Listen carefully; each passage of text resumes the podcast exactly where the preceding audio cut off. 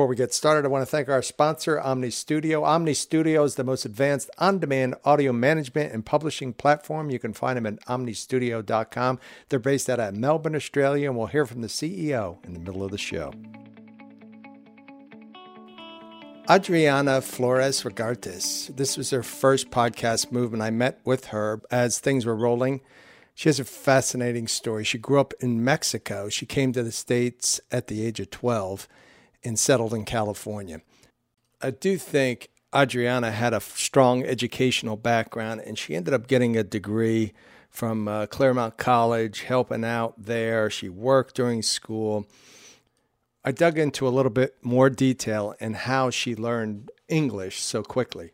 Um, I remember when I was learning English, reading my books with a flashlight after everyone went to sleep, and I would read the dictionary. I think one summer, my grandmother got mad at me because I was reading the Bible for like the whole summer, which, you know, back then I didn't know that I was going to be talking about Job when I was in college, you know, as part of literature. So you picture Adriana uh, reading, reading, reading, working, working, working, and uh, that was based on a couple things that she found out from where she lived in California. Growing up in Orange County, I think it was part of the narrative that you know you you in order for you to be successful you had to get rid of your accent in some way uh, and i remember telling one of my mentors one t- one day when i when i left college or, or right after college i'm like you know, I, I have this accent when I get nervous that you know, my accent comes out. And he looked at me and he said, Your accent is part of your identity, it's part of who you are. So if it comes out, let it come out. So mm-hmm. it's, but it's been a work in progress. And she's been helped by different folks throughout her career, but she works hard to serve folks. And she ended up, and where else would you really want to serve folks but the Red Cross? And that's when things really started to get interesting in our interview. When I moved up to the Red Cross, I think my experiences um, helped me lead a department. What was that first day leading the department like? You know, I had a wonderful boss, and uh, at that point, uh, I was in charge of developing a system for volunteer recruitment at the Red Cross and also overseeing the uh, social services department.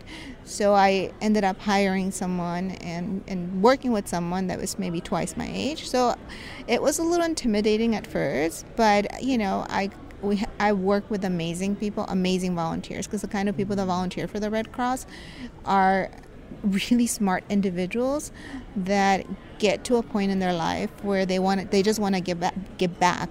So for me, I learned as much from them um, as you know. I hope that they they also learned from me. So it was challenging, but it was something. Once again, it was a new challenge for me. I have Sharon Taylor here from Omny Studios. What does Omny Studios do? Sharon? Omny Studios is an enterprise podcast host measurement, monetization, podcast hosting, sharing, distribution, the whole nine yards. That's what Omny does. And you have an Australian accent because you're from? New England. No, Australia. Melbourne, Australia. That's, yep, 30 hours away. If I'm a company that's thinking about doing a enterprise type podcast, you're the guys to do it. I would hope so, yeah, for sure. When you're ready to take your audio to the next level, that's Omny Studio. You don't deal with the content, but you take care of everything downstream. Correct. We're Switzerland in terms of ads and content. So whatever you want to make and however you want to monetize it, we'll help you do that. Otherwise, we're just the tech play. So the best tech in the business. Great. OmnyStudios.com. I don't know if people remember what it was like right after 9 11, but you could imagine that Adriana was involved after 9 11 with, since she was with the American Red Cross. Uh, and that was true. And but if you kind of remember, kind of have a context, there was no flights. Everybody was in shock. The world had changed around us. Uh, but Adriana had skills in helping. She had skills with her bilingual skills and be able to speak to Spanish folks. So she was called to help, and she got one of the first flights from San Jose to New York City. I was very shocked and changed by what I saw after September 11 because I happened to be one of the first volunteers that left San Jose um, when you know they had a flight moratorium, and oh. then one of the first flights that took off was one of the ones that I took to go to um, nine, to, to go to New York to serve in the disaster relief operation there as a volunteer as a volunteer recruiter. And I worked with amazing people. Yeah, I was working with the disaster relief operation there. So, um, what was that first day like getting there? Because there's got to be so much emotion and everything else going on. It, it was scary. Yeah, and she ended up, uh, she was scared and she ended up running a letter to her husband before she left on that trip. But I found a note that I had written to my husband because we got married uh, July 7th of 2001 and September 11th happened. So I remember like writing him this note about, you know, if I don't come back, if something happens or like this is this means a lot to me that you're letting, you know, that you're letting me go in a way because I was going somewhere where you don't you didn't know if we were going to have a second terrorist attack or not. And I remember being there on site, and we would have all kinds of bomb scares where everybody would have to go somewhere and the alarms would would ring. But just being at ground zero wasn't her job. She had to do something very specific to help out folks and for me it was a very humbling experience because I was able there I was able to be there and serve others and and also use my bilingual skills because I remember one of the most traumatic experiences yet rewarding experiences was when I was asked to help families walk to the DNA area. So they, they went, and, and it was like a red carpet, and um, we were in one of the piers. Um, and we walked the families to give their DNA. And it was kind of like a very solemn thing to do. So the connection with podcasting is there was a lot of folks that were in that line that were giving their DNA that had to tell their stories of their loved ones. So this is where the idea germinated from to get started on podcasting and storytelling. I was there and I was providing also translation services because you don't have, you know, we, we, we didn't have as many people, as many professionals, mental health professionals that spoke Spanish. So when you're sitting there and you're listening to the stories and you're doing the translation, the stories that you're hearing, you, that you're hearing are really impacting you. And and you're not just providing the service it's being filtered through your brain and everything else. Exactly. So you know that's when i thought about you know wow the stories are really powerful. I wish i could do something about that. Yeah, and storytelling, podcasting never really left her. She saw the power of hearing people's stories and how it really touched her during the 9 11 crisis and she ended up going back to education and she worked there moved my life forward to i worked at the college board for um, about 11 years and college board is well known for the sat psat um, advanced placement courses, and I moved into the into the ed space, into the I, I returned to the education space, and that was also a very rewarding experience. So I heard a lot of stories. I, you know, I worked with some amazing educators. I had one of my mentors is um, James Montoya, who was the former dean of admissions at Stanford, and you know worked in, uh, as a vice provost of stu- student affairs there, and is now at the College Board still. But seeing their trajectory and hearing their stories was something that once again impacted me. And then I moved on to Univision because I wanted to work, I wanted to scale scale our impact. So what better way to scale your impact than by sharing the stories with thousands and thousands of people through through the campaigns that we did. So I worked on uh, primarily social media, I'm sorry, social impact campaigns um, focused on education. So it was just a great experience for me to scale my, my impact. Storytelling, podcasting, where can she help? Well, this is what she figured out to do. And then I had been thinking about, you know, the storytelling and I live in an area right now, I live in Palo Alto, where we've been in that area in the Bay Area for about 20 years, and we haven't seen much change in terms of diversity in uh, in the tech industry. So instead of like we haven't, and my husband has worked for you know tech companies the whole time. He's now is he Latino? Nope, my husband speaks Spanish perfectly, but his um, family's from India, and he was he was born in Canada and raised in Kentucky, but he learned Spanish at MIT and computer science and Spanish, and um, but it was just really interesting um, to see just the efforts that were being made and uh, the progress that, that still needed to be made um, in order to, to get more more Latinos into the into the industry. All right, sounds like she has all the pieces she has. She just has to put them all together. But podcasting is a little bit of a challenge. But the guys, Jared and Dan, are there to help eventually. I started learning about podcasting and, and I was trying to figure out how to share stories because um, you often hear people when we talk about diversity say if you if you see it you can be it so for me, it's oh, like right, if you right, can right. hear it, you can be it. You, if you can hear someone, like I just interviewed Hector Mujica from from Google.org.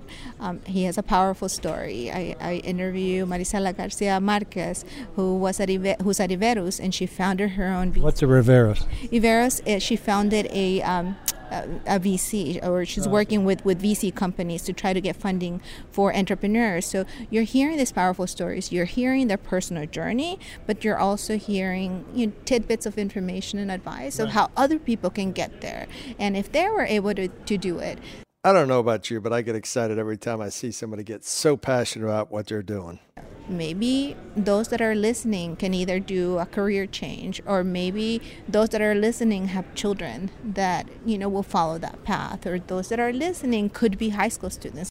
I love the way Adriana talks about creating this strategic partnership I just formed a partnership with an organization called Parent Engagement Academy.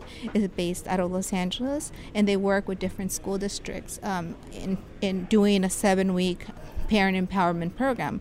So mm-hmm. they're using my podcast to the, the, Spanish version of the podcast, and they're letting the parents know if you want your child to, you know, to move into um, the STEM fields or be, work for a tech company. This might be something that you might want to listen to. How much sleep do you get a night? well, I have two children. I have a nine-year-old girl and a six-year-old boy, so no, I don't get very much sleep.